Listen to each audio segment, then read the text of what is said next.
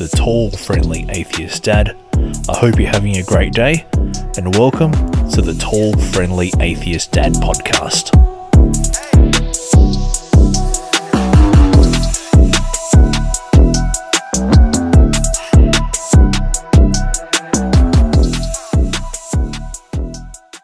Hey there, sorry to interrupt. Just before you get into this episode of the Tall Friendly Atheist Dad podcast, did you know you can now support the podcast on Patreon? Head on over to patreon.com forward slash TFAD pod, where your monthly donations will help support what I do in producing enjoyable and thought provoking material. Without your support, I'm just a guy and a microphone. But with your support, I'm a person who can share thoughtful perspectives on controversial topics. Don't forget to share the podcast on your social media to help spread the word. Thank you. Recently, I came across a question on Twitter that I felt warranted a better answer than what 280 characters allowed. It was a controversial question the answer to which was bound to upset people, no matter what. And that question was Five greatest video games of all time. I told you it was controversial. So, in no particular order, and maybe perhaps with no justification, as of the time I record this right now, these are my top five video games. Number one The Last of Us. The Last of Us is a masterful piece of storytelling. While the start is a bit cliched, the workaholic absentee father, precocious teenage daughter, mysterious disaster whose news report plays on the TV that is miraculously tuned to the news channel as soon as, as it's turned on. But once that first zombie makes itself apparent, it gets serious. The scene where Sarah dies is definitely emotional. And what struck me was that some time after the game's release, the original actors did a series of videos where they provided commentary over footage of the gameplay.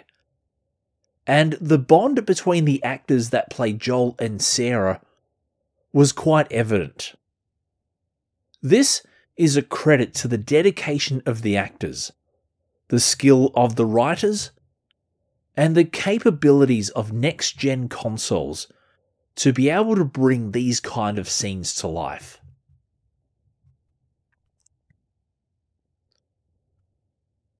My favourite scenes were the entry into the University of East Colorado.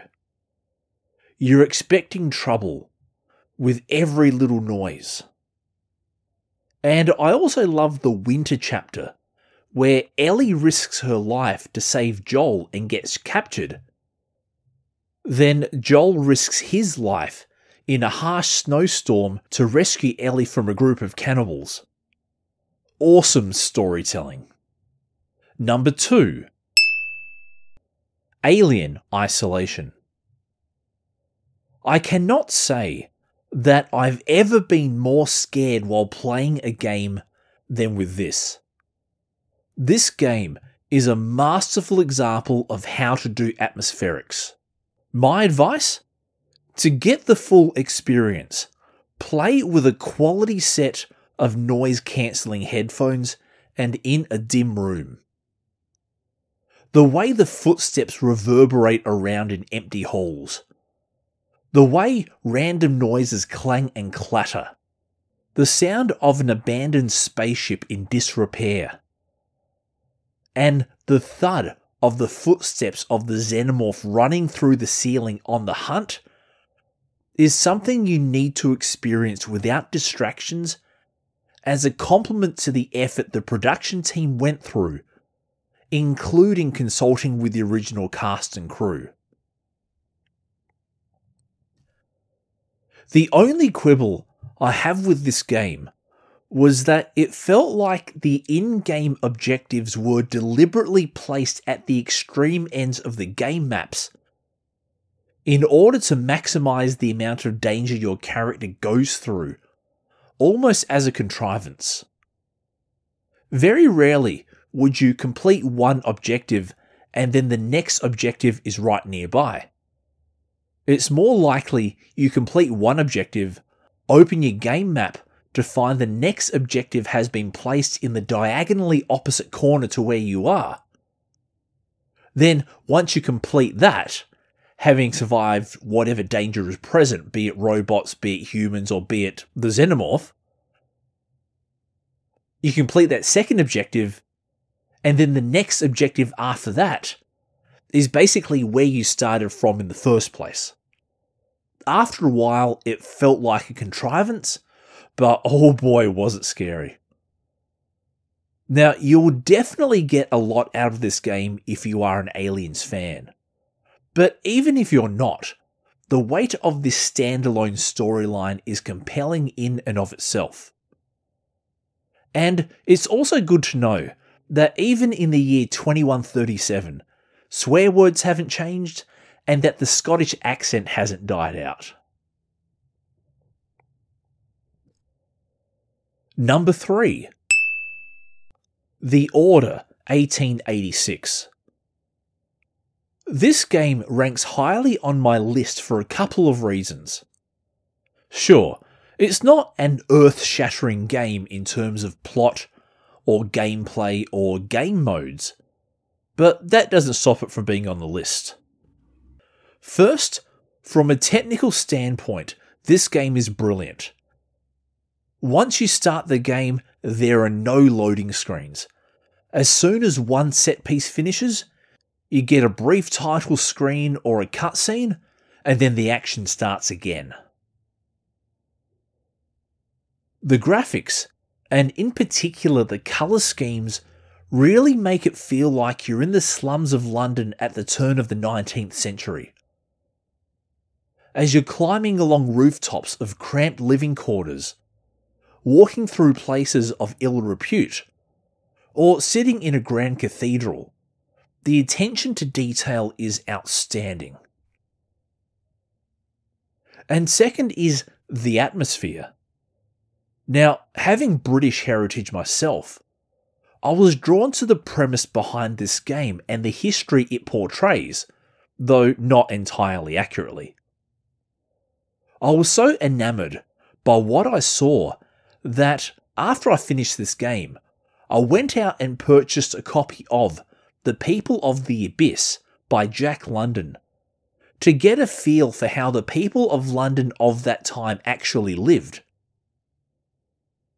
And let me tell you, the searing poverty that half a million people in Victorian era England actually lived through, it possibly would have been better if there actually were half men, half werewolves running around.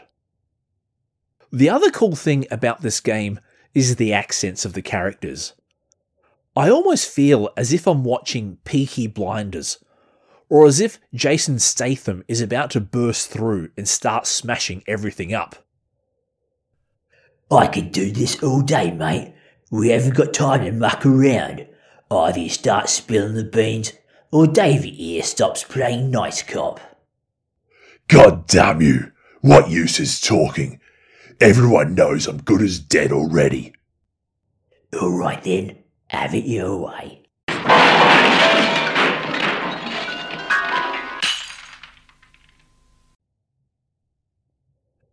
Number 4 Chrono Trigger. Square, who then became Square Enix, were the masters of the Japanese RPG. This game was originally released back in 1995 and amongst a glut of Japanese RPGs. The entire Final Fantasy series, Secret of Mana, Dragon Quest, Kingdom Hearts, Earthbound, the Legend of Zelda series. But Chrono Trigger is constantly ranked in the top 5 all-time best JRPGs. None of the previously mentioned games are bad, not by a long shot. But there was something about Chrono Trigger. The story, the ensemble cast, the simplicity and fluidity of the gameplay, and even the soundtrack that had this man as a teenage boy addicted. I was addicted to the point that at one stage I was playing this game for up to 16 hours a day every day. I put my social life on hold. My school friends would ask what I got up to during my school holidays. And I'd say, yeah, not much. Just time traveling with some friends to help restore balance in the world. You know, as you do. Before I get on to number five, here are some honourable mentions. NBA Live, especially before 2000. The NBA Live series helped put sports simulation video games on the map. Need for Speed Most Wanted. One of the plethora of Need for Speed games released, but this one I feel got the balance between feel, storytelling, and atmosphere right and multiplayer is hella fun. The Street Fighter series, especially Street Fighter 2. During the 1990s, all of the boys during lunchtime at school will be practicing their leaping uppercuts, shooting fireballs, doing a thousand hand slaps, and sometimes even pile drivers. And number 5, in my top five video games of all time is the Mario Kart series of games. Mario Kart is simplicity done brilliantly. Simple premise, cartoony graphics, variety of characters, and new courses each generation. I first played Super Mario Kart back on the Super Nintendo in high school with my buddies we had one of those four controller modules, and games got very, very competitive. And I'm glad to see the Mario Kart games have evolved and changed. New characters, the ability to customize karts, reverse courses, and more. It will be a long time before Mario Kart is relegated to last place. So there you have it my top 5 video games of all time. If you think I got something wrong, let me know on either Twitter at TFADpod or search for the Tall Friendly Atheist Dad podcast on Facebook. See you next time.